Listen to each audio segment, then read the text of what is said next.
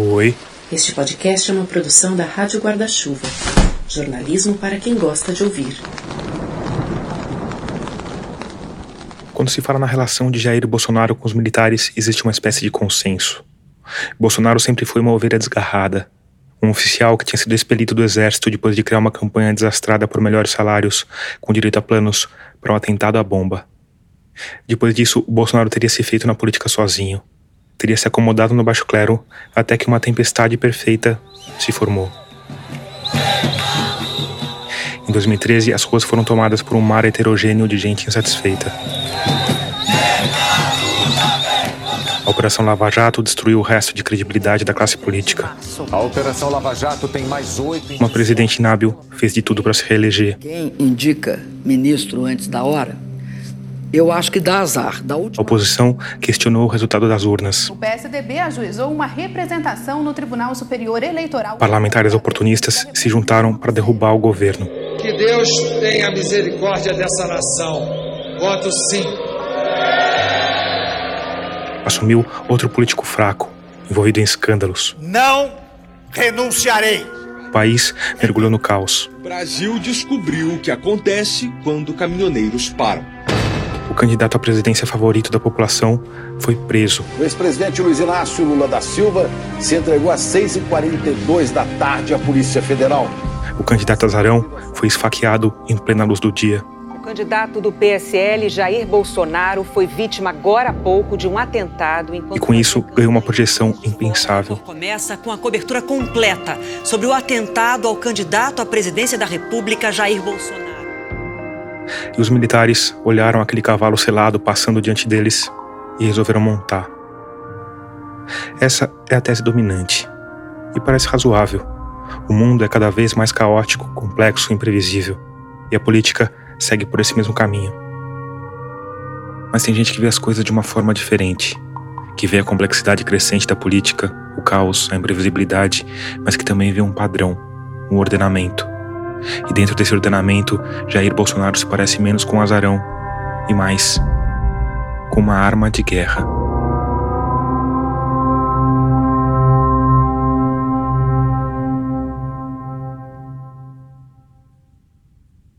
Bom, então, boa tarde, Tomás. Eu sou o Piero Lerner. O Piero Lerner é antropólogo, doutor em antropologia pela USP, professor titular da Universidade Federal de São Carlos, pesquisador do CNPq e autor do livro O Brasil no Espectro de uma Guerra Híbrida, lançado em 2020 pela Alameda Casa Editorial. Fiz toda a minha pós-graduação, minha pesquisa em, vamos chamar essa área de antropologia dos militares, embora isso não seja exatamente uma área de tão pouca gente que faz esse tipo de estudo, né? O Piero passou três décadas estudando os militares, os sistemas hierárquicos e as novas formas de se fazer guerra. E a gente começou nossa conversa falando justamente sobre um novo tipo de guerra que está se tornando cada vez mais comum ao redor do planeta. A guerra híbrida. Esse campo, para valer, ele começou na Segunda Guerra Mundial. As origens do que hoje os antropólogos chamam de guerra híbrida têm a ver sobretudo com propaganda, com a ideia de manipular a mente do inimigo para ganhar vantagem no campo de batalha. Um dos exemplos mais inacreditáveis dessa teoria posta em prática aconteceu justamente no ano do golpe militar no Brasil, 1964. Mas do outro lado do mundo, no Vietnã. Na época, os militares americanos tinham recrutado uma equipe de publicitários justamente para tentar usar propaganda para manipular os soldados do Vietnã do Norte. Eles começaram a trabalhar numa parceria com vietnamitas do Sul. E no começo as ideias tinham a ver com coisas mais básicas, tipo lançar panfletos tentando provocar deserções e coisas assim. Aí, um belo dia, os americanos propuseram uma reunião sobre um assunto qualquer. Os vietnamitas falaram que naquela data talvez não tivesse muita gente deles disponível, porque era um feriado importante o Dia das Almas Penadas. Os publicitários americanos, claro, pediram mais detalhes. Os vietnamitas explicaram que na cultura deles, muita gente acreditava que se uma pessoa era enterrada longe da terra natal, a alma dela ia ficar vagando sem rumo para toda a eternidade. Os americanos viram uma janela sobrenatural de oportunidade se abrir, porque os soldados do norte, muitos deles vindos das cidades, estavam morrendo no meio da mata a centenas de quilômetros de onde tinham nascido, com chances quase inexistentes de terem uma cerimônia fúnebre decente. Então os americanos usaram o que havia de mais moderno em termos de áudio para criar uma das peças publicitárias mais macabras da história.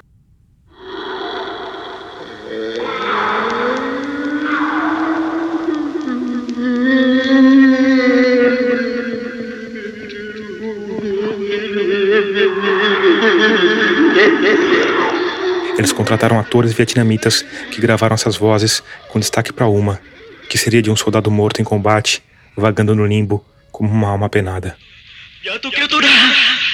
Meus amigos, eu voltei para dizer que eu estou morto. Eu estou no inferno.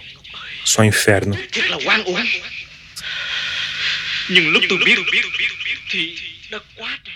Essa história e as gravações que você está ouvindo estão em um episódio do podcast Radio Lab chamado Wandering Souls Almas Penadas. Eles conseguiram entrevistar um dos soldados que usou essa estranha arma em campo. I had a backpack speaker with the tape and my weapon and some extra ammunition and uh, a couple of grenades canteen. Munido de uma mochila com alto-falante, uma arma e três soldados locais, ele avançou a pé por um quilômetro durante a madrugada até perto de uma aldeia que supostamente apoiava as tropas comunistas. Se escondeu a uma distância segura, apontou o alto-falante para a aldeia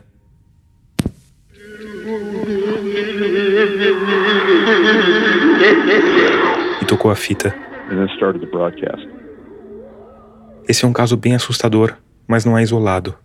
Ao longo das décadas, a CIA fez várias experiências documentadas que são, digamos, pouco convencionais. Com psiquiatras, psicólogos, com muito uso de LSD, tentativa de drogas da verdade, coisas malucas como telepatia. E se isso tudo tem um pouco de cara de teoria da conspiração, é porque na maior parte do tempo esses programas eram feitos de forma discreta. Meio obliterados, assim, pelas agências americanas. Afinal, o cidadão de bem americano talvez não visse com bons olhos a ideia de os militares saírem por aí, fazendo experiências com LSD e telepatia. Então, por exemplo, nessa operação MK Ultra, fizeram um monte de experimentos em hospitais psiquiátricos no Canadá porque não podiam fazer dentro dos Estados Unidos, mas tudo com paciente americano, médico americano.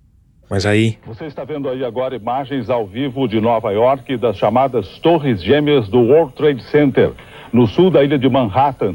A informação é de que um jato comercial, não se sabe ainda se de passageiros ou de carga, se chocou. Na esteira dos ataques de 11 de setembro de 2001, os Estados Unidos decretaram o Patriotic Act, uma lei que endurecia o sistema penal, principalmente em casos de terrorismo, e aumentava o poder das agências federais de várias formas e em várias esferas. O sistema legal a partir do Patriot Act, tinha aberto um mundo para os caras fazerem tudo quanto é tipo de experiência. O Piero destacou um programa criado pelo exército americano em 2007. Human Terrain System. Sistema de terreno humano, numa livre tradução. Que a ideia de que o campo de batalha não era mais predominantemente geográfico, mas era o que eles chamavam de terreno humano uma coisa que dizia respeito à cognição, à percepção. Esse programa foi criado para o Iraque e para o Afeganistão e era focado no uso de colegas americanos do Piero, antropólogos. E se você está pensando numa consultoria feita à distância de algum confortável gabinete forrado de mogno em um prédio clássico em Princeton ou Harvard, bom, você está pensando errado. Eles estavam ativos nos batalhões lá, que iam na frente do batalhão combatente fazer o mapeamento etnográfico das localidades no Iraque e no Afeganistão para tentar produzir uma política de tipo divide e impera, ou então de sedução, de cooptação de elites locais, trabalhar assim num amplo espectro no setor de informações e contra-informações. A ideia é convencer o dispositivo nativo a lutar nos seus termos como se fossem os termos dele. No fundo, estão pensando a ideia de que você vai resolver localmente os conflitos ao seu favor usando forças por procuração. Ou seja, você vai ter o menor número de baixas e de custos para conseguir produzir uma guerra local em qualquer lugar. Agora, eles não foram exatamente bem sucedidos, né? ou a gente sabe mais das derrotas e dos fracassos do que do sucesso, né? Porque a CIA tem essa narrativa, né? Ah, sempre falam que a gente erra porque a gente só fica sabendo do, das derrotas, né? Mas você acha que foi bem sucedida no geral essa, esse tipo de estratégia? De um certo ponto de vista, até que foi. Se você entender que o objetivo deles no Afeganistão era desestabilizar a Rússia, então você pode até dizer que eles criaram uma coisa mais ou menos bem sucedida ali. Que aquela, aquele lugar vai ficar instável por um, um bom de pólvora. É, por um longo tempo. E agora eles saíram de lá deixa o problema cair no colo de quem? Do entorno geopolítico, né? Lá da Rússia. De um outro lado, também foram bem sucedidos no sentido de que, desde que os antropólogos começaram a atuar lá, em 2007, o número de baixas americanas diminuiu muito.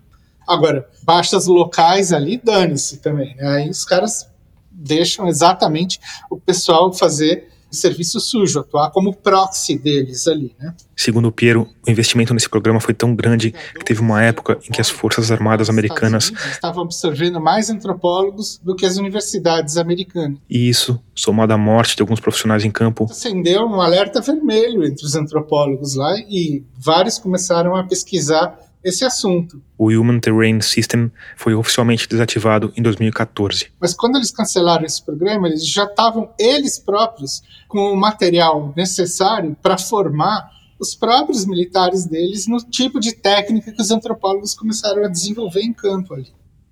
E o Human Terrain System é só um exemplo, uma faceta de um novo tipo de guerra, que vale dizer, não veio só da cabeça dos americanos. Tem, por exemplo, uma publicação do PLA, o o exército chinês. E estava circulando pelos quartéis do planeta bem antes de 11 de setembro. Foi traduzida para o inglês em 98, que se chama Unrestricted Warfare, Guerra Sem Limite. Eles diziam o seguinte: é preciso prestar atenção em atores não estatais, porque esses atores vão começar a entrar em guerra com estados nacionais. Então as guerras não podem ser mais pensadas como guerras entre estados esses atores não estatais vão ser utilizados por interesses estatais em campos que ficam longe de casa. E tem um trecho absolutamente incrível que eles falam lá no parágrafo. É preciso prestar atenção em tipos como Bin Laden, em novas armas como aviões de passageiros. Os caras falam isso em 98. Aí eles dizem o seguinte: um dos principais campos da guerra pode ser a política, o direito, ou seja, o que, vai acontecer? A guerra, a vida militar, vai começar a interpenetrar campos e atuar, vamos dizer assim, mais ou menos escondida dentro dos campos mais variados. A partir do 11 de setembro de 2001, os Estados Unidos vira quase que um consenso. É preciso agora vincular o campo do direito ao campo da guerra. Essas coisas não estão mais separadas. Então, o que, que eles começam a falar? Na ideia de um hibridismo. É uma guerra que não separa mais paz e guerra. Não tem mais essa ideia de que você tem tempo de paz e tempo de guerra.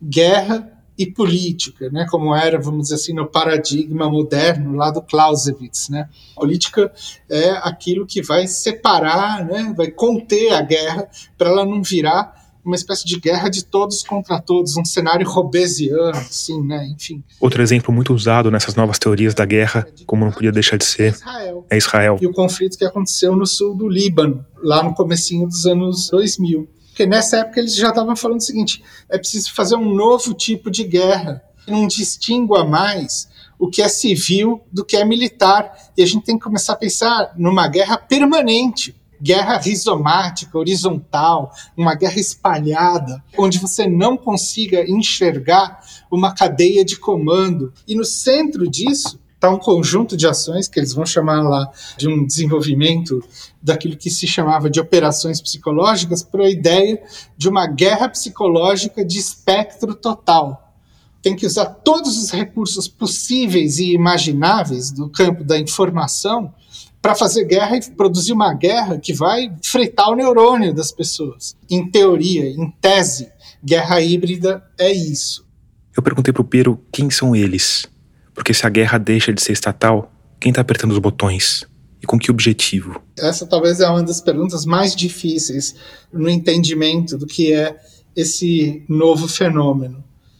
Então, o que, que eu acho? O objetivo é a constituição de um Estado que está plasmado na sua política a máquina de guerra, imbricada a uma indústria da segurança, ao sistema financeiro. Tem umas pessoas que chamam isso de Estado profundo. Porque, assim, a teoria de quem fala em Estado profundo, eu acho que. Não sei nem se é uma teoria, mas acho que o que ajuda a explicar isso é que quando você tem uma situação de guerra ou de caos ou de um ruído constante, você facilita com que certos grupos ganhem vantagens absurdas coladas ao Estado, certo? Olha, isso é facilmente perceptível nos orçamentos militares, que começam a drenar elementos de outros lugares, entendeu? E aí as pessoas dizem, não, é o neoliberalismo enxuga o Estado mesmo, né? Ele vai simplesmente aparando todos os elementos do estado de bem-estar social e deixando né, um núcleo. Mas é, o Estado não diminui.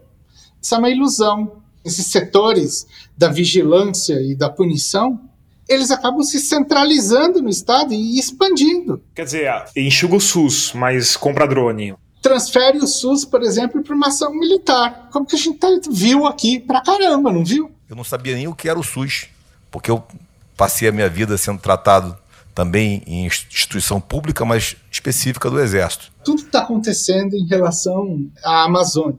As verbas, sei lá, do INCRA, ICMBio, etc. Tudo foi alocado para o Ministério da Defesa e para a GLO. GLO é uma operação de garantia da lei e da ordem que, entre outras coisas, confere poder de polícia às Forças Armadas.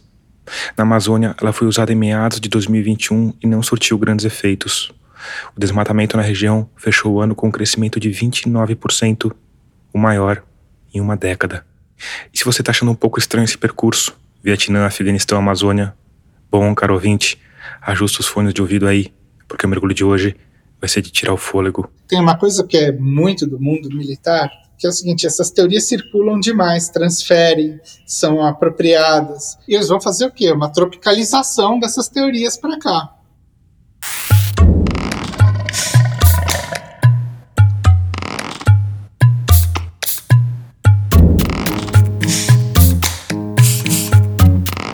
Eu sou Tomás Chiaverini e o episódio 70 de Escafandro já começou.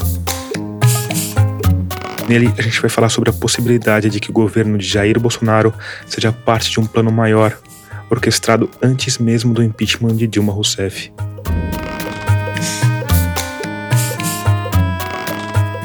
Antes, eu preciso te lembrar que a Rádio Escafandro é mantida única e exclusivamente por uma parte dos ouvintes que apoia o projeto financeiramente.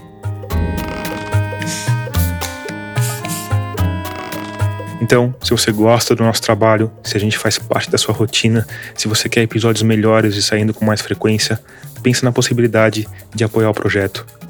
Para fazer isso, o caminho é fácil, rápido e seguro. Só ir lá em catarse.me barra escafandro e escolher o valor com o qual você quer ou pode colaborar. Com cinco reais já dá para participar e você ganha direito a uma área com algumas entrevistas completas. A minha conversa de quase duas horas com o Pero Lerner, por exemplo, vai estar disponível para os assinantes na quarta-feira seguinte à publicação do episódio. Com valores mais altos, eu te mando uma caneca customizada com o logotipo da Rádio Escafandro ou um livro autografado. Se você ficou com alguma dúvida ou quiser apoiar de outra forma, vai lá em radioscafandro.com/apoie que tem tudo explicadinho. Ah, e se você já está entre humanos luminosos que mantêm a Rádio Escafandro no ar, como a Iraíma Castro, a Paula Pompeu Fiuza Lima, o Yuri Peguin Inácio e a Maria Alexandra Cunha, muito obrigado por isso. No mais, se tiver um tempinho sobrando aí, curte e compartilhe os nossos conteúdos nas redes sociais.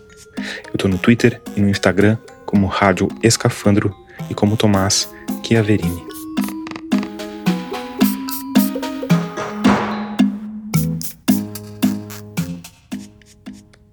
Para entender a teoria do Piero Lerner, a gente precisa começar tentando entender como os militares veem a si mesmo na sociedade brasileira.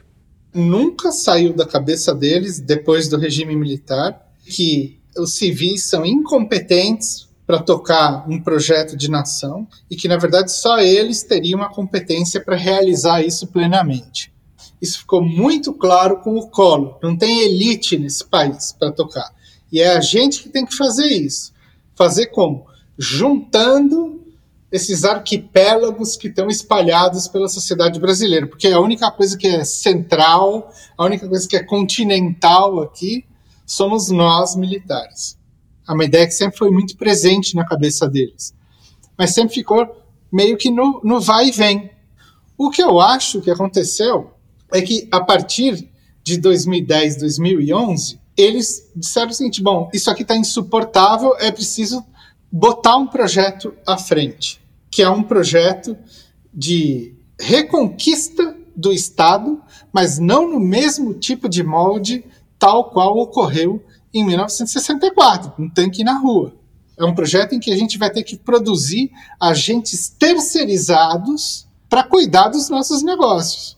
E eles começam a fazer um monte de coisas para isso acontecer.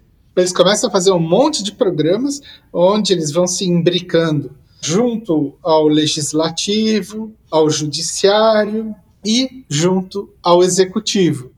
No meio disso, há um grupo de militares, generais lá do topo, que em 2011 resolve virar a mesa. Quer dizer, isso na verdade começa a acontecer um pouco antes.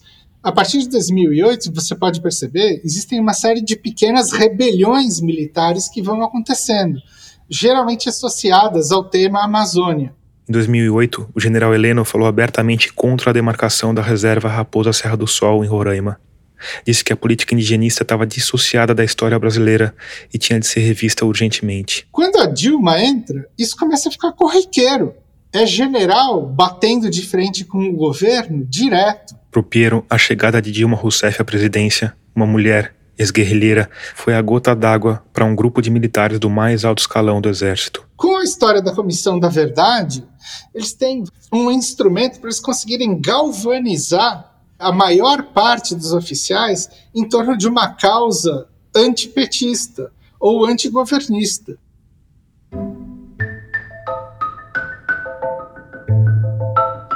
No livro O Brasil no Espectro de uma Guerra Híbrida, o Piero Lerner fala em um processo que ele apelidou de Grande Inversão.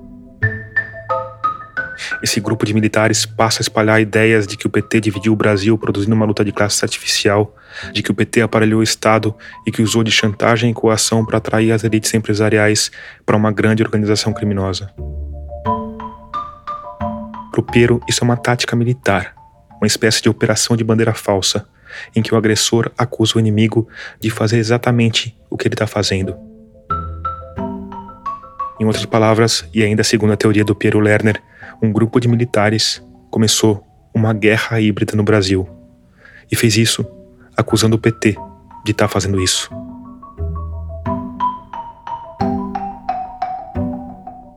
E aí eles começam a estabelecer um projeto onde eles dizem: nós temos que tomar o poder. E aqui eu imagino que você esteja pensando, ah, antropólogos. Mas. Ok, Tomás. Esse é o coronel da reserva do Exército Brasileiro, Marcelo Pimentel. Estou na reserva desde 2018. Marcelo ingressou na carreira militar aos 14 anos, em 1981, na Escola Preparatória de Campinas, depois cursou a Academia Militar das Agulhas Negras, a AMAN, em Resende. Ele se formou oficial da artilharia em 1987. Então entrei durante o final da ditadura e saí já em democracia sendo reconstruída no Brasil. Então tenho 30 anos de serviço na ativa como oficial de 88 até 2018. Como costuma acontecer com os oficiais, o Marcelo não é o único militar da família dele. Então eu comecei nossa entrevista por um ponto delicado perguntando sobre como ele se colocava diante do golpe militar de 1964. Como é que era para você essa questão na época? Até o final dos anos 80, eu me achava filho da Revolução Democrática de 31 de março de 64, porque o meu pai, em 64, a unidade em que ele servia não aderiu ao golpe. Ele então saiu, desertou da unidade, se apresentou na unidade que aderiu ao golpe. Né? E ele foi, participou ativamente e, por ter participado, recebeu a missão de ser presidente de inquéritos policiais militares, ou seja, recebeu um jipe, um motorista, um promotor, uma máquina de escrever, e foi para a região da Zona da Mata Norte de Pernambuco, onde servia ele à época, fazer esses inquéritos em relação às ligas camponesas. E foi nessa ocasião que ele conheceu a minha mãe, numa cidade do interior, e se, se casaram. Eu sou de 66, né? Sou o primeiro filho de quatro como a maior parte da população na época, o Marcelo nunca questionou a narrativa de que 64 tinha sido um movimento para salvar o país dos comunistas. Se você visse o Jornal Nacional dos anos 70, você não ia saber que o Brasil tinha uma ditadura. Né? As pessoas já tinham saído do Brasil, os que contestavam, ou estavam presas, ou tinham se juntado a organizações armadas de contestação ao regime, ou estavam caladas em censura prévia. Foi nesse ambiente que eu cresci. Quando entrei no colégio militar, isso se reforçou e quando fui para o ensino médio, na escola preparatória de Campinas, os meus instrutores, tenentes, eram os atuais generais da geração 70. Né? E também, como cadetes nos anos 70, viam suas cúpulas hierárquicas governando o Brasil né, nesse sistema. Então, foi natural eu não criticar e nem perceber uma ditadura, porque eu não havia. O coronel Marcelo me disse que aos poucos, conforme o país caminhava para a democracia, ele foi percebendo que aquela narrativa estava completamente distorcida. Isso ficou ainda mais claro depois, quando ainda no exército ele entrou na faculdade de direito. Mas quando ele se formou na AMAN, em 1987, esse tipo de questionamento não era comum entre os oficiais mesmo porque aquele era o momento em que os militares estavam querendo de todo jeito se afastar da política. As cúpulas hierárquicas do exército, lideradas pelo general Leônidas, estavam mais preocupadas em fazer valer a lei da anistia, ou seja, evitando, por exemplo, que a Constituinte prevesse, por exemplo, alguma espécie de justiça de transição. Então estavam muito acomodatícias as cúpulas hierárquicas ao novo sistema. E foi assim que eu comecei a minha carreira. E veja que interessante, Tomás. Fevereiro de 1988 na minha primeira unidade, como aspirante oficial, com 22 anos de idade. Em Olinda, no Recife, terra natal do Marcelo, onde ele vive hoje. O comandante da época, o coronel, nos reuniu no Salão Nobre da unidade, cerca de 35, 40 oficiais, que é o efetivo de um grupo de artilharia, e mandou ler o noticiário dando conta dos problemas com o capitão Bolsonaro. Problemas que tinham começado, veja, em 86 quando eu estava no terceiro ano de artilharia na AMAN, e o capitão escreveu uma, um artigo para a revista Veja. Na última página da edição 939, de 13 de setembro de 1986, a revista Veja publicou um texto que mudaria o destino do Brasil. Assinado pelo capitão Jair Bolsonaro, o artigo reclamava da remuneração paga pelo exército e dizia que por causa disso os militares estavam abandonando a AMAN. O que era mentira. Não era verdade, eu estava na mão. Né? Essas 70 desistências não foram desistências, foram exclusões, além da disciplina, ou por não terem obtido êxito nos anos escolares, né? e foi no período de três anos. No livro O Cadete e o Capitão, onde narra a trajetória de Bolsonaro no Exército, o repórter Luiz Macluf Carvalho contou essa história em detalhes. E o texto foi só o estopim das pataquadas de Bolsonaro no Exército. Um ano depois, ele falou de novo para a revista Veja, ao lado de outro oficial, sobre um plano de plantar bombas em instalações militares. O plano Beco Sem Saída. A declaração tinha sido em off, mas quando ouviu falar em bomba, a repórter resolveu publicar a história toda. Bolsonaro foi interrogado pelos militares e negou não só o plano, mas também qualquer conversa com a jornalista da Veja. O exército, por sua vez, comprou a versão do Bolsonaro. Eu sei quem é minha gente, declarou o general Leônidas Pires Gonçalves. Já a Veja não só manteve a posição, como publicou um croquis de uma bomba desenhado de próprio punho pelo capitão Bolsonaro. Por causa disso, ele foi julgado pelo exército, em duas instâncias. No primeiro julgamento, foi condenado por três votos a zero. A decisão foi para o STM, que é a segunda instância dos tribunais de honra, e por uma votação muito polêmica, ele acabou sendo absolvido e, como viu sua carreira deteriorada, acabou entrando para a política no mesmo ano, em 88, quando ele se candidatou a vereador.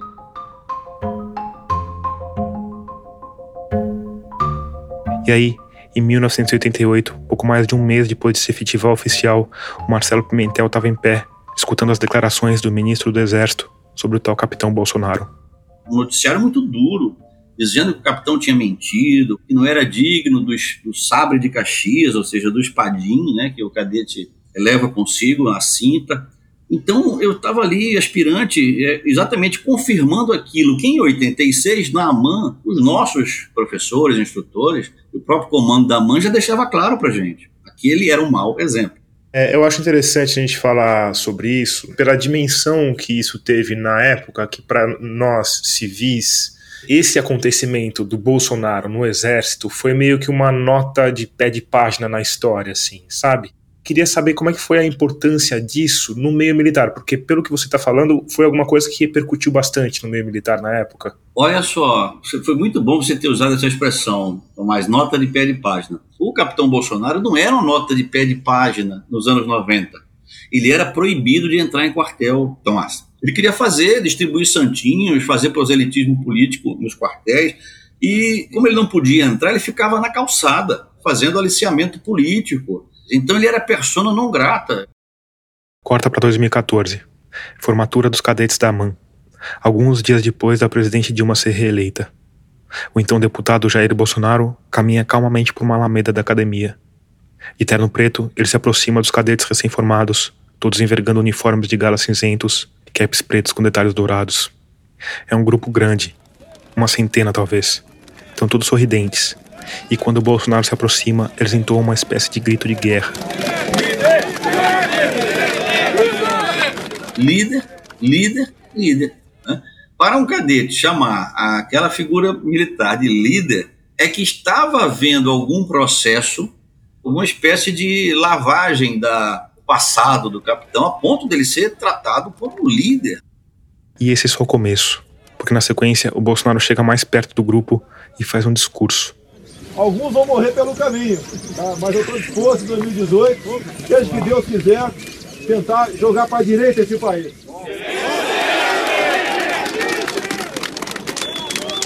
Nosso compromisso é dar vida pela pátria, ok? E vai ser assim até morrer. E nós amamos o Brasil, temos valores e vamos preservá-lo. Agora, o risco que eu vou correr, posso ficar sem nada, mas eu terei a satisfação de dever cumprido. Okay?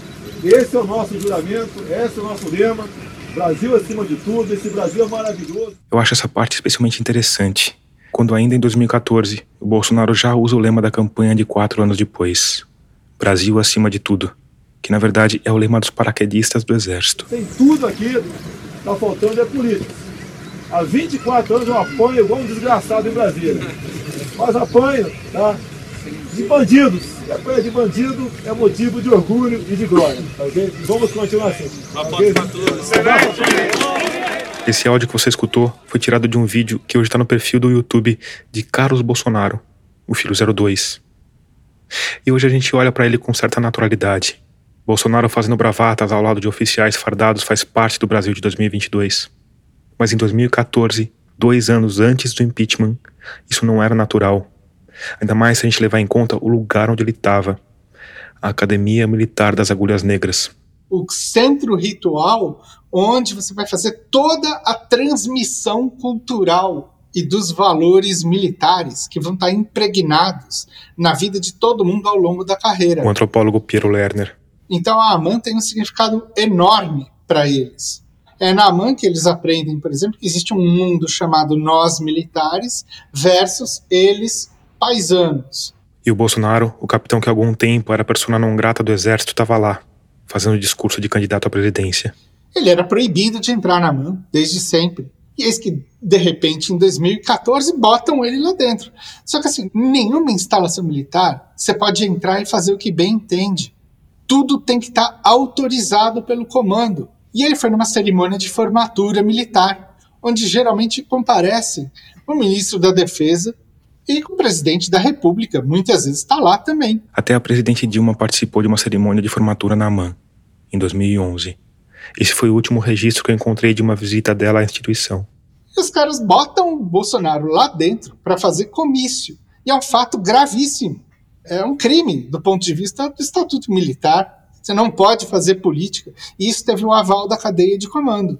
Ou seja, era para todo mundo estar tá destituído dos seus postos nessa hora. Isso é um fato absolutamente grave. Só que ele vai lá, faz isso em 14, faz isso em 15, faz isso em 16, faz isso em 17, faz isso em 18. Em 14, isso aí foi, vamos dizer assim, o lançamento. Um lançamento que ocorreu justamente na época em que a geração de militares contemporâneos de Bolsonaro estava chegando ao generalato. Uma geração que saiu da academia 10 anos antes do coronel Marcelo Pimentel. Ou seja, no auge da ditadura militar, muito antes de o exército decidir largar a política e voltar para a caserna num acordo tácito que levou à lei da anistia. E quando eles chegam ao generalato. Algo entre 2010 e 2014 surgiu, se reacendeu esse fenômeno sócio-histórico que estava talvez latente durante esse período de consolidação do Estado Democrático de Direito. E eu lamento, mas a minha, meu lamento é profundo, que a gente tenha regredido tanto.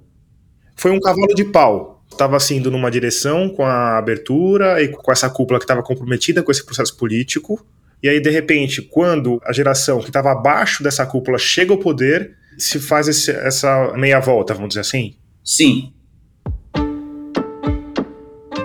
Em paralelo a essas movimentações no alto escalão, tem um outro tipo de movimentação, mais difusa e discreta. Uma movimentação que tem a ver com ela, a senhora de todos os nossos traumas, neuroses e rupturas. A internet.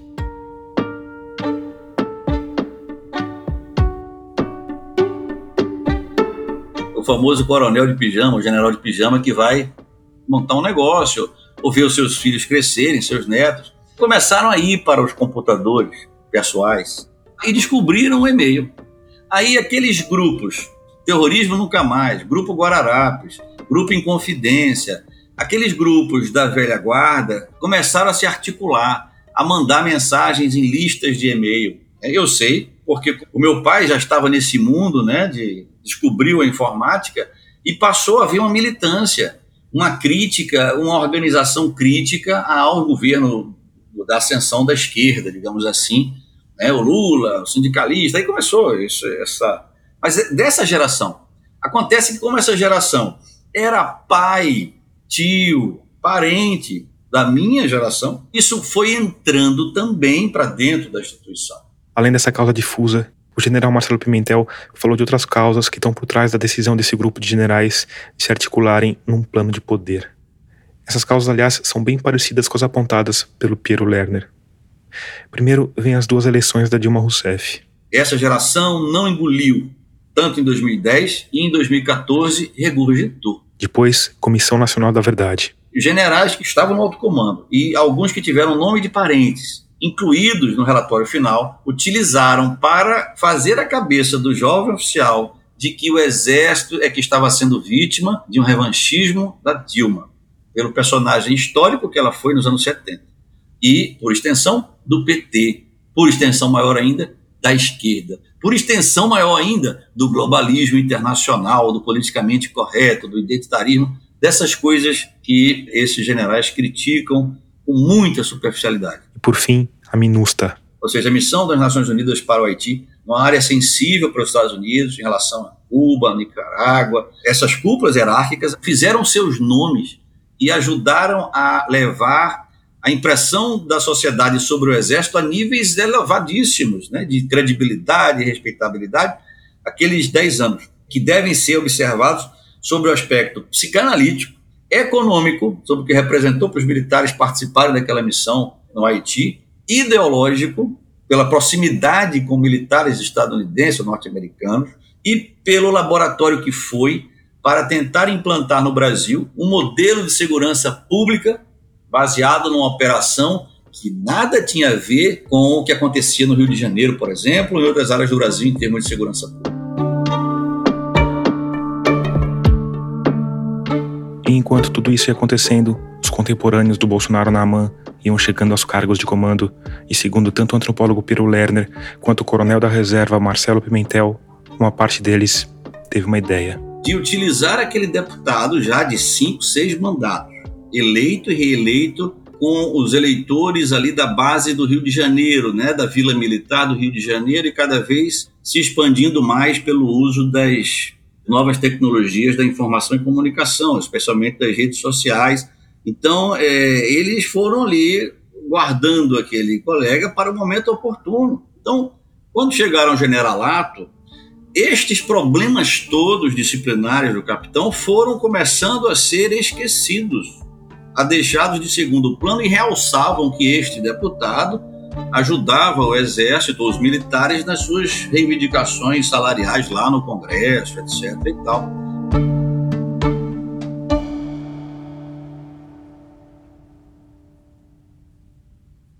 Eu acho, essa é minha hipótese, né, que esse grupo de generais detectou nele a figura que ia encaixar no papel chave para os propósitos que eles queriam. Uma pessoa totalmente outsider, manobrável e com alguma identificação que pudesse ser resgatada por eles próprios, com um pé mais ou menos dentro da caserna. Eles não conseguiriam fazer isso com um político qualquer, com outros compromissos. Teria que ser com uma, ser com uma pessoa que, um, tivesse, vamos dizer assim, um monte de fio desencapado para se tornar, vamos dizer assim, um proxy e que obedeça ao que eles próprios estão querendo e que se encaixe bem no papel que eles estão pensando.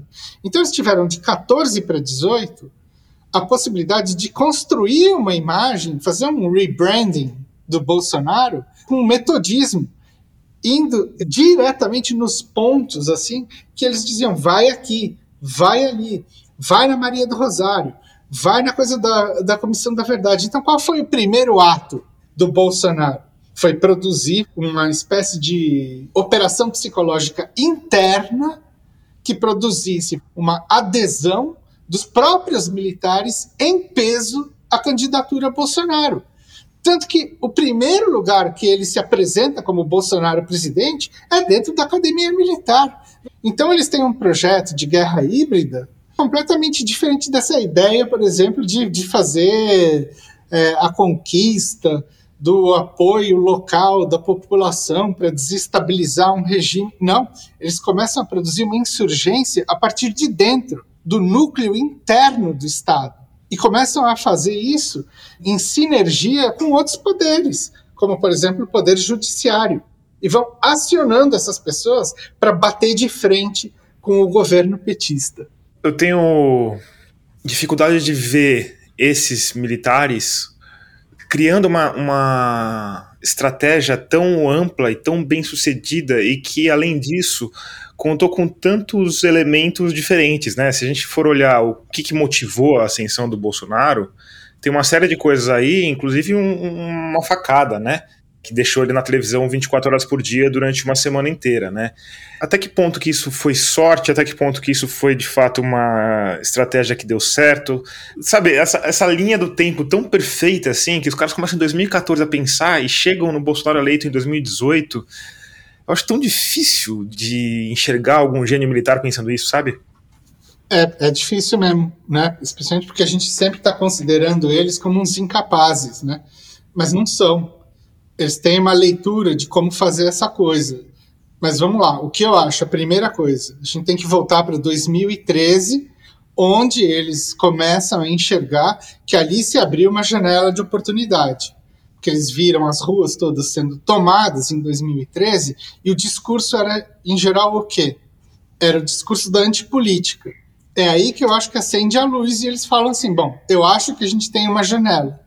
Então, você não precisa ser um gênio para descobrir que se você lançar uma bomba cognitiva, como o Bolsonaro é, vinculada à ideia de antipolítica e anti-tudo, a chance disso pegar é alta.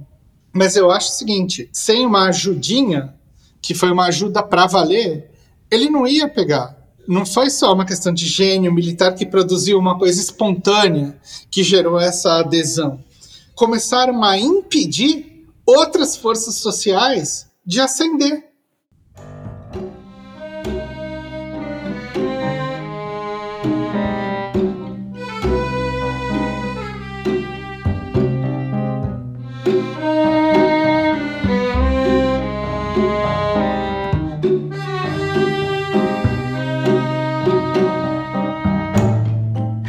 Dia 7 de março de 2017, às 10h30 da noite, o então presidente Michel Temer recebeu o empresário Joesley Batista no Palácio do Jaburu.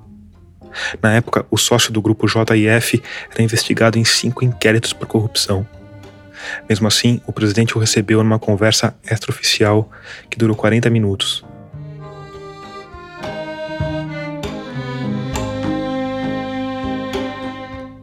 Conversa que a gente só sabe que existiu porque o Joesley Batista tinha combinado o jogo com a Polícia Federal a ideia era que ele obtivesse informações sensíveis do presidente em troca de uma redução de pena em eventuais condenações. A parte mais incriminadora da conversa tem a ver com outro personagem ilustre da história recente, o então presidente da Câmara, artífice do impeachment, Eduardo Cunha.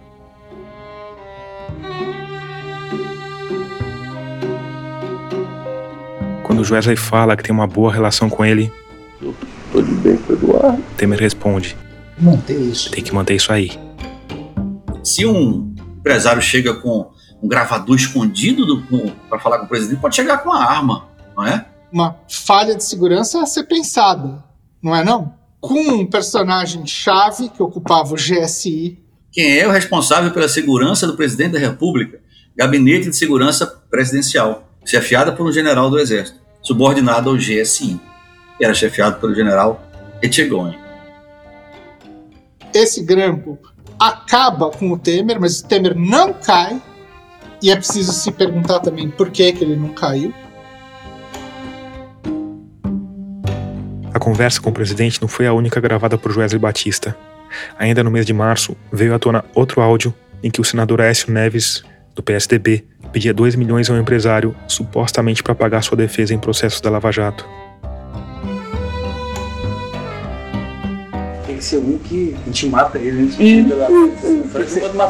Eu vou ser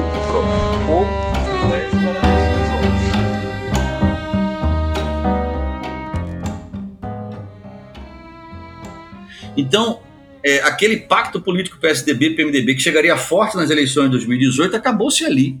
Michel Temer não renunciou, mas o governo dele continuou por um fio. Pouco mais de um ano depois, numa ação ainda mal explicada, ele decretou uma intervenção federal no Rio de Janeiro. Na prática, o comando da Polícia Militar, da Polícia Civil e do Corpo de Bombeiros passaram do Estado para as mãos de um interventor nomeado pelo presidente, o general Walter Braga Neto. Se você está achando o nome familiar, é porque ele é mesmo. Braga Neto foi o ministro-chefe da Casa Civil e hoje é simplesmente o ministro da Defesa do governo Bolsonaro. Mas além de limitar as ações do governador, a intervenção federal também amarrou as mãos de Michel Temer, porque durante a intervenção, o presidente da República perde o poder de fazer propostas de emenda à Constituição, o que impossibilita grandes reformas. Ou seja, outro prego no caixão da Nath Morta Chapa Temer Aécio. A partir da intervenção, Temer e PSDB, que foi o consórcio que assumiu o governo depois da queda da Dilma, não tem condição de entregar mais nada. Pode perceber, pega a linha da evolução da intenção de voto do Bolsonaro, ela começa a explodir em fevereiro de 2018, que é a época da intervenção no Rio de Janeiro. E para o Piero Lerner, os efeitos da intervenção vão além. Houve uma propaganda subliminar gigantesca durante meses em que o Rio de Janeiro era tomado como uma terra à beira da catástrofe, à beira da anomia, e os militares estavam ali salvando aquela situação. Soma mais isso a história da greve dos caminhoneiros, e que também as Forças Armadas foram apresentadas como solução a isso, e aí você vai produzir uma identificação clara. Quem é o candidato dos militares? Quem é que pode salvar a gente dessa situação? É o Bolsonaro.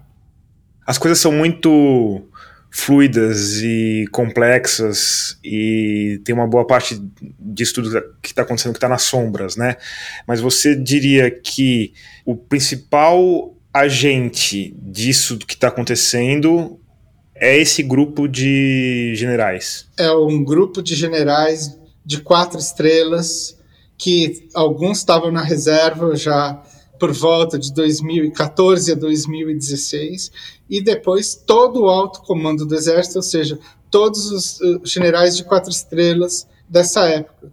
Eles têm coesão interna, então eles conseguem produzir uma ação coordenada, eles têm muita capilaridade com a imprensa, eles têm contatos no mundo político, contatos no mundo jurídico, e eles têm, sobretudo, o setor de informações. Grampearam o Rio de Janeiro inteiro, inclusive a família Bolsonaro. Então, quem tem essas informações na mão tem muito poder. Quem guarda a chave desse cofre tem muita coisa. Então, o convencimento deles pode ir por várias vias aí. No livro que escreveu sobre tudo isso, o Piero se arriscou inclusive a apontar os dois cabeças desse grupo, que agiriam num esquema policial bom, policial mau. O policial bom é o general Vilas Boas, comandante do exército, que sempre defendia uma postura democrática das tropas, mas que pode ter sido fundamental para a eleição de Bolsonaro. No dia 3 de abril de 2018, quando o Supremo Tribunal Federal se preparava para julgar um habeas corpus que poderia soltar Lula do alto do seu posto de líder do exército, ele foi ao Twitter e escreveu 239 letrinhas. Aspas.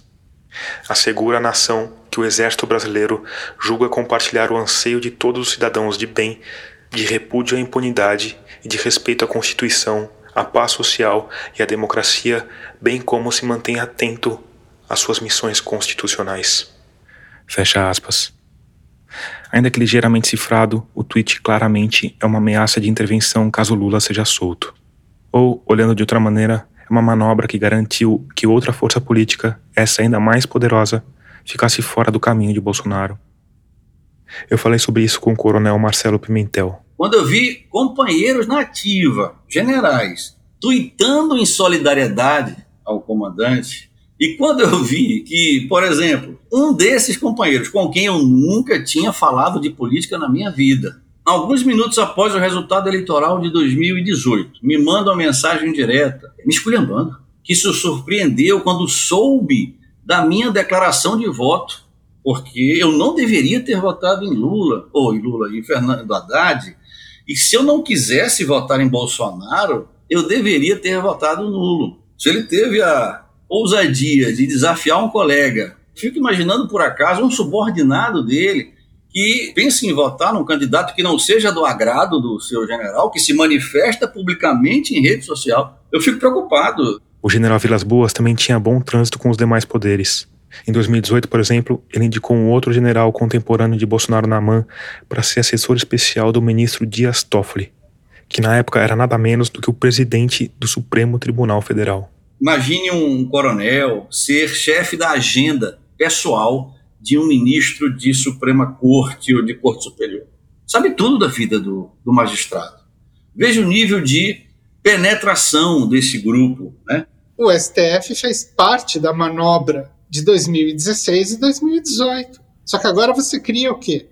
Você cria essa emulação de briga de gato e rato para dizer que, enfim, aí tem uma instituição que está em defesa do Estado democrático de direito e outro que ataca o Estado democrático de direito. E a gente simplesmente passou uma borracha no entendimento de que o STF detonou com o Estado democrático de direito em 2016 e 2018. A gente vai falar mais sobre isso, mas antes a gente precisa falar sobre quem o Piro Lerner considera o policial mau. General Augusto Heleno Ribeiro Pereira. Comandou a missão da ONU no Haiti, voltou ao Brasil, bateu de frente com o então presidente Lula, foi para a reserva e assumiu um tom claramente belicoso. Hoje é ministro-chefe da Segurança Institucional do Bolsonaro. Mais do que, sei lá, do que PSDB, MDB, Centrão, Judiciário, Supremo, mais do que tudo, quem está por trás do que está acontecendo hoje é esse grupo de militares. Não, por trás do que está acontecendo hoje, eu não, eu não falaria isso, sabe por quê? Porque aí vai parecer que eles manipulam a realidade como eles bem entendem, e não é assim eles têm poder, mas eles não têm poder ilimitado, obviamente. Eu não, não, sou maluco de pensar que eles têm uma capacidade infinita de manobrar as coisas, não é disso que se trata. Mas o que eu acho é o seguinte: eles têm muito poder e muita coesão. Dos 17 do alto comando de 2016, 14 estão ou estiveram no governo. Isso não é pouco. Isso não é pouco. Não, é uma maioria esmagadora, né? Esmagadora. A gente precisa entender o que é uma cadeia de comando. Isso produz uma linha de transmissão. Isso de um lado. De outro, é evidente que eles não iam conseguir fazer nada disso se eles não tivessem uma capilaridade gigantesca com outros grupos sociais, coisa que eles estavam construindo há muito tempo.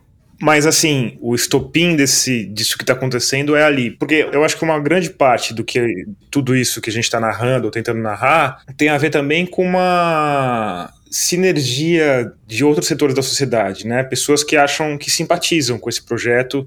Por exemplo, o grande empresariado brasileiro apoiou fortemente a ditadura militar de 64, né? Uhum. Então é um pessoal que, que olha para isso com simpatia. E às vezes não necessariamente você precisa ter alguém te falando para fazer alguma coisa para você fazer. Você pode olhar só e falar, ah, isso daí é legal para mim, né?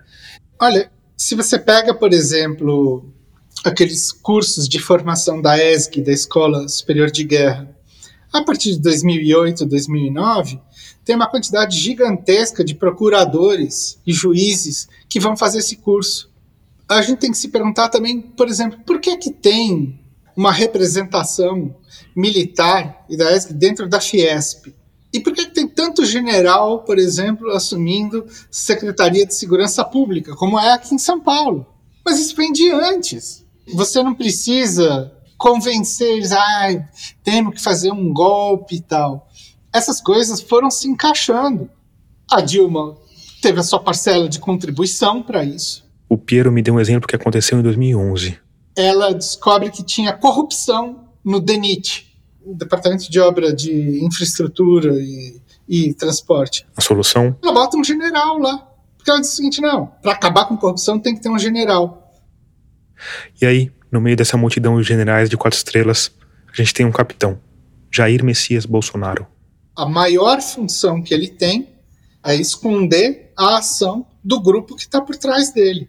Ele é central, ele é catalisador disso, mas ele não é o idealizador, não é o controlador, o que deu a dinâmica a esse processo. Colocam ele como um para-raio, como um homem-bomba, que o tempo inteiro vai estar rifando todas as instituições, produzindo um clima de desestabilização geral, onde a gente vai ver que só vai sobrar como instituição estável e capaz de tirar a gente de um quase estado anômico, eles próprios. O que, que é o Bolsonaro trocando em miúdos? É o cara que cria o problema para eles próprios virem com a solução. Ao mesmo tempo, como ficou bem claro, Bolsonaro exerce uma misteriosa atração para uma parcela significativa dos brasileiros. Ele produz algum carisma. Então, mesmo que ele seja uma ilusão, ele é uma espécie de ilusão necessária para manter esse projeto.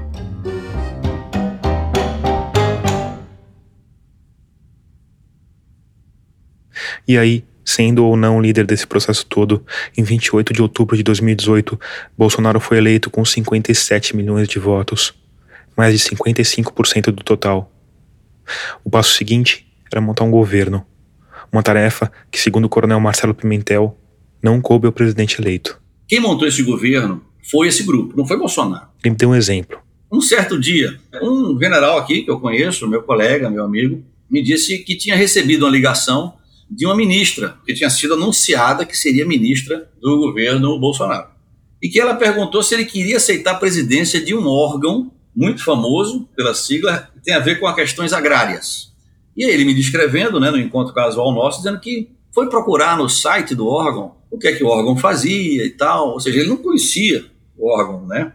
E no dia seguinte ligou para a ministra, agradeceu pela deferência e recusou. No mesmo dia, a ministra anunciou um outro general da mesma turma desse colega e ele não aceitou porque ele já estava num cargo, é, numa corte superior é, de nível federal, trabalhando lá numa assessoria, tinha ido para reserva. Para deixar bem claro o exemplo do Marcelo, num governo normal, o que se espera é que o presidente, assessorado por uma equipe técnica, escolha os seus ministros. E que os ministros que supostamente entendem das áreas que vão cuidar escolham o segundo escalão. Nesse caso, ainda segundo Marcelo, a ministra teria recebido uma lista com militares que nem ela nem o presidente conheciam. Ela recebeu uma lista de alguém para chamar o fulano para ser o presidente de determinado órgão. Então, eu fui vendo, eu fiquei impressionado com o nível de aparelhamento.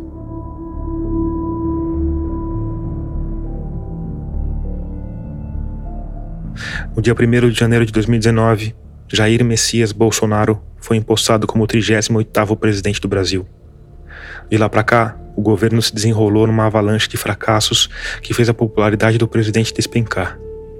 Algo que para o Piero Lerner também pode ser parte do plano. Já passou pela sua cabeça o que seria se o Bolsonaro tivesse ficado quieto, bastava ficar quieto na gestão da pandemia e deixado o Brasil funcionar com o SUS do jeito que sempre funcionou? Sim, ele ia virar um grande líder nacional. Exato. Só que alguém não deixa ele virar essa, essa coisa toda. Ele tem um limite, ele tem um teto. Você acha que, assim, o fracasso dele faz parte da, da operação? Eu acho que sempre fez. Ele não pode dar certo. Porque daí esse grupo perde força, obviamente. E aí o grupo passa a estar tá na mão dele. É preciso pensar, por que, que ele não, não, não dá certo nunca? É uma catástrofe o governo dele. E olha que, mesmo assim, consegue se manter. Eles trabalham em N chaves que vão sendo descascadas. Você vê o tempo inteiro aparecendo na imprensa. Ala ideológica versus ala militar. Depois a ala militar bolsonarista versus a ala militar legalista. Bom, todos estavam no mesmo projeto. Você acha que isso, isso tudo, é, isso tudo é cortina de fumaça, na verdade? Isso eu posso te garantir que é pensado, que é produzir pinças. É a ideia de que você fabrica um cara que está numa posição e outro cara que está numa outra posição. É um telecat. Tudo fingido. Você finge que está batendo, o outro finge que está apanhando, ele já sabe que vai levar cadeirada. Então, isso aqui está em manual de operação psicológica, de guerra híbrida. Então, Santos Cruz é o bom policial do dia. Braga Neto virou o mau policial. Pode esquecer, Braga Neto foi o, o sujeito que coordenou a intervenção do Rio de Janeiro ele falou o seguinte: nós vamos criar uma central de informações aqui. Resta saber qual é o caminho que eles estão pensando agora. Isso é muito difícil de saber. O fato é o seguinte: uma coisa a gente pode ter certeza: eles não vão jogar num plano só. Não tem só plano A. Eles vão fazer plano A, B, C, D, E. Porque é isso, eles estão, eles estão, eles são parte do Estado, né? Agora. O cálculo conservador feito pelo TCU em 19 ou 20, era de 6 mil militares. 6 mil? 6 mil. Uma pesquisa que o, o, o Poder 360 fez com o portal da transparência, não sei como eles fizeram isso, falou em 11 mil naquela época. Se você soma ainda estatal, escola cívico-militar, não sei o quê, você pode botar aí, sei lá eu, 20 mil. Como é que você vai arrancar esse pessoal todo da máquina? Não vai. A militarização da sociedade você vê em vários aspectos. As escolas cívico-militares então demonstram que as pautas que este grupo pensa desde sempre, isso agora virou ação de governo. Ou seja, o que eles diziam que o PT fazia, que era produzir um aparelhamento do Estado e um projeto que eles chamavam gramsciano de conquista do poder, é uma projeção do que eles próprios estavam pensando em fazer e fizeram e estão fazendo.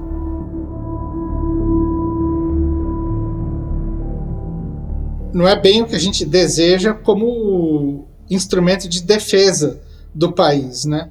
Porque como é que volta para o quartel agora? E a defesa fica como? É, é porque diante do assombro que a gente tem olhando para isso, a gente até esquece que, que, a função das Forças Armadas é a defesa do território, né? Porque na verdade a gente está sendo ah, quase que atacado por eles, né? É como se eles estivessem atacando o próprio território nacional, não é isso? É, eu não diria que é um ataque, né? Mas vamos dizer assim, eles passam a ser uma simbiose da qual a gente nunca mais vai conseguir se livrar. Quem é que está ocupando o segundo, terceiro, quarto escalão? Quem é que assina o papel? Quem é que libera a verba? Quem é que está mapeando tudo? Quem é que está vendo como são feitas as negociações de orçamento e botando tudo isso é, é, dentro de uma pastinha? Porque eu, eu, ia justamente usar o argumento do orçamento secreto, porque o Centrão tá com muito poder também e tá ganhando muito com esse governo, certo? Claro. Mas assim, sozinhos eles não vão conseguir fazer. E nem querem. Senão esse estabeleceu o quê? Um governo militar. O que eles querem é um governo no qual os militares sejam peça central na aprovação de todas essas coisas. Em maio de 2022, três organizações militares, entre elas o Instituto Vilas Boas, publicaram um documento de 93 páginas intitulado Projeto de Nação. Nele, os militares apontam o movimento globalista como a maior ameaça externa ao Brasil, propõem cobranças no SUS e nas universidades públicas e projetam o bolsonarismo no poder por mais 13 anos, ou seja, até 2035. Diante disso, eu perguntei para o Pedro Lerner sobre os planos de longo prazo desse grupo. Ele me deu o exemplo de quando o computador trava e a gente precisa reiniciar no modo de segurança. No modo de segurança, você diz o que roda e o que não roda no computador. Então, eles estão cada vez mais imbricados todos os setores do Estado e dizendo como isso tem que funcionar. Então, vai ser difícil ver eleição daqui para frente onde não tem o dedo deles dizendo quem pode e quem não pode se candidatar. Mas eles vão fazer isso? Não, eles não vão fazer isso. Por quê? Porque eles rodam no modo anônimo. Eles botam agentes terceirizados para fazer isso. Então, o Bolsonaro é a ação espalhafatosa de choque e pavor de um primeiro momento. Mas a ideia deles é se instalar de jeito que eles não saiam mais. Ou seja, todos os campos do Estado vão ter que passar a se acoplar à ideia de segurança nacional. como se ela tivesse sempre em primeiro plano. Aí eu perguntei sobre eles, os bolsonaristas. Se a gente fosse pensar numa guerra e fazer uma analogia, esses caras, eles não são soldados, certo? Eles são arma. O bolsonarista é uma arma. É uma bela analogia, essa é uma espécie de a gente pode chamar de um ICBM, né, um míssil balístico intercontinental nuclear, porque ele consegue provocar o máximo de divisão e polarização possível. E veja, ele sempre vai estar tá com a vantagem narrativa, sempre parte dele e os outros sempre agem como que num reflexo pavloviano. Isso tem um nome até dentro das teorias aí dos manuais da, da guerra híbrida, que é o controle reflexivo da situação. Quem toma a dianteira faz o outro trabalhar sempre como uma resposta negativa. Isso você vê claramente, por exemplo, na operação da coisa das urnas, da fraude eleitoral. Qual era o lema do PT até setembro de 18? Eleição sem Lula é fraude. Aí o Bolsonaro chega e diz: há fraude nessa eleição. O que, que o Haddad diz na sequência? Temos que confiar na justiça. E vem cá, não é a mesma justiça que impediu o Lula de participar? Como é que é isso? O Bolsonaro e os bolsonaristas são uma mesma arma que funciona em conjunto para manter esse estado permanente de guerra que perpetua esse grupo de generais no poder eu acho que é um estado de ataque cognitivo. Por isso que ele tem que fazer sempre esse mesmo movimento. Ele está sendo feito desde 2018. Ele ataca, aí você vê que ele recua um pouquinho, aí ele ataca de novo, recua um pouquinho, ataca de novo. É uma atrás da outra. Não vai ter sossego. Você vai atacar por onda e o tempo inteiro. Quando a pessoa acha que está respirando, vem outra. Vem outra, vem outra. E faz o quê? Todo mundo fica mobilizado em torno dele. Agora, o que vai definir nosso índice de adesão à democracia ou de desmoronamento total da mesma são as eleições. Não, eu não acho que são as eleições, não. Eu acho que vai ser o prolongamento desse estado de interferência generalizada de um poder no outro é o estado de insurgência de corporações estatais. Eu acho que a aparência de democracia vai ser mantida. Eu não vejo ninguém aqui com real interesse em melar o jogo eleitoral, porque ele é o que dá aparência. Ele é a fervura da água no sapo, você está entendendo? A gente acredita que enquanto tem eleição, tá tudo bem. Para o Piero, essa postura mascara o nível de degradação da nossa democracia. Eu não vejo o Brasil como uma democracia já há algum tempo. A eleição de 2018 não foi uma eleição limpa. Quer dizer, achar que as eleições vão resolver, não vão resolver mesmo se o Bolsonaro perder, é isso? Tipo. É, na minha opinião, eu acho que a eleição aí, é claro que ela é super importante, mas ela é o menor dos problemas. Eu acho o STF extremamente problemático.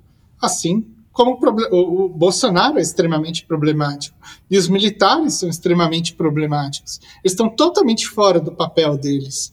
Todos eles estão fora do papel deles. Percebe que o ajuste teria que ser geral? Assim, você consegue enxergar um, um panorama de que o, o Lula assumir a gente volta a 2003? Assim, eu não consigo. E você vê alguma saída para isso? Eu não, não vejo. Agora, nesse momento, não vejo. A não ser que realmente essa poeira baixe muito, porque é verdade que o Bolsonaro tem um papel na loucura que ele institui, na desestabilização cognitiva. Se ela deixa de existir, a gente pelo menos vai se sentir mais aliviado. Qualquer que seja a solução, pelo amor de Deus, né? isso é o que todo mundo está falando pelo amor de Deus, vamos resolver isso. Mas como é que você resolve essas tensões profundas que estão sendo colocadas e colocadas na própria vida social? Que a gente tem que encarar o cara do lado e tal. Como é que vai ficar isso? Talvez se estabilize com a ideia que, enfim, o tal do grande pacto nacional, com o Supremo, com tudo, comece a funcionar e a gente não dê bola mais para o que seria, vamos dizer assim, o tal do Estado democrático de direito que a Constituição de 88 pressupõe. Agora, a retomada né, de um Brasil é, que estava num caminho de inserção internacional, de ser uma potência regional, eu não vejo isso ocorrendo num cenário nem de curto nem de médio prazo. Agora, não sei também, né? Enfim, longe de ter qualquer bola de cristal aqui. Vamos torcer para você tá errado. Eu também torço. Eu também perguntei sobre o futuro para o coronel Marcelo Pimentel, e ele se mostrou um pouco mais otimista. Aqui vale dizer que ele concorda com o Piero em muita coisa, mas discorda em um ponto.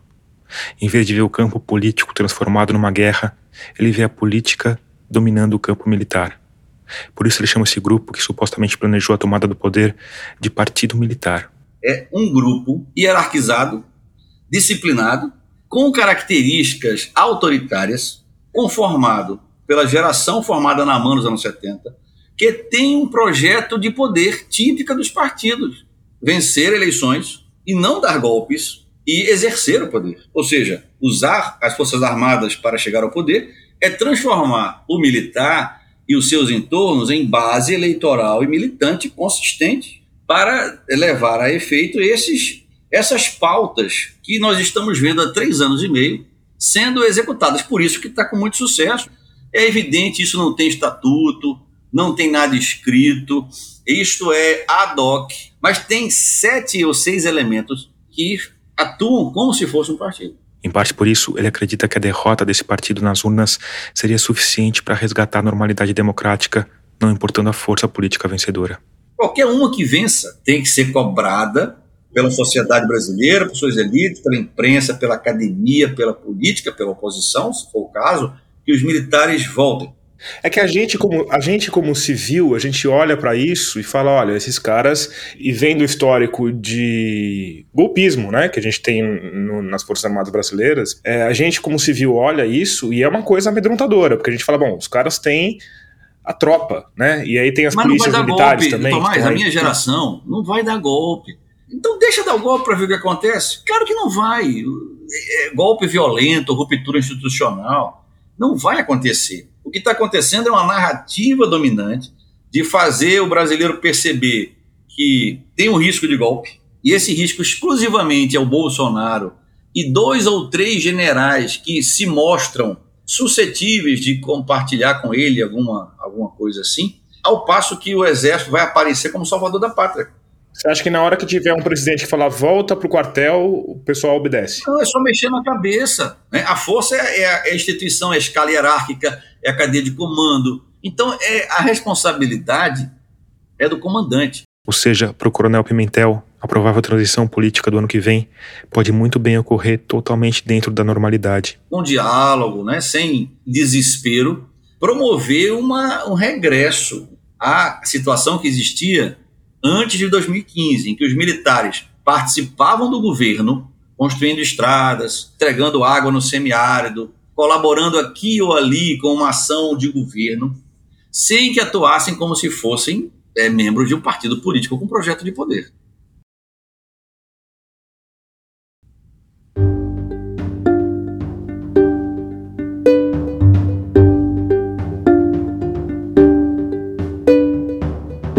Antes de terminar, eu quero te indicar um podcast que tem tudo a ver com o que a gente falou aqui. É o episódio 39 do Pauta Pública, que entrevista o cientista social Marcos Nobre. Marcos Nobre é um dos melhores analistas políticos do Brasil e acaba de lançar um livro em que tenta explicar justamente o período que vai de 2013 até o nosso momento atual. O Pauta Pública, como você provavelmente sabe, é um podcast da agência pública, nossa parceira na Rádio Guarda-Chuva, a primeira rede de podcasts feitos por jornalistas.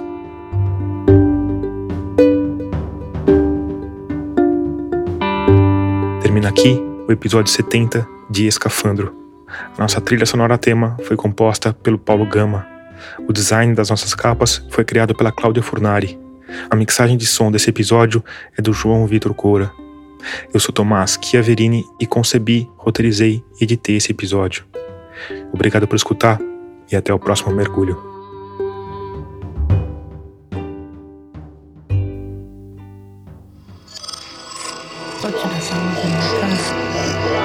Né? Esse podcast é apresentado por b9.com.br.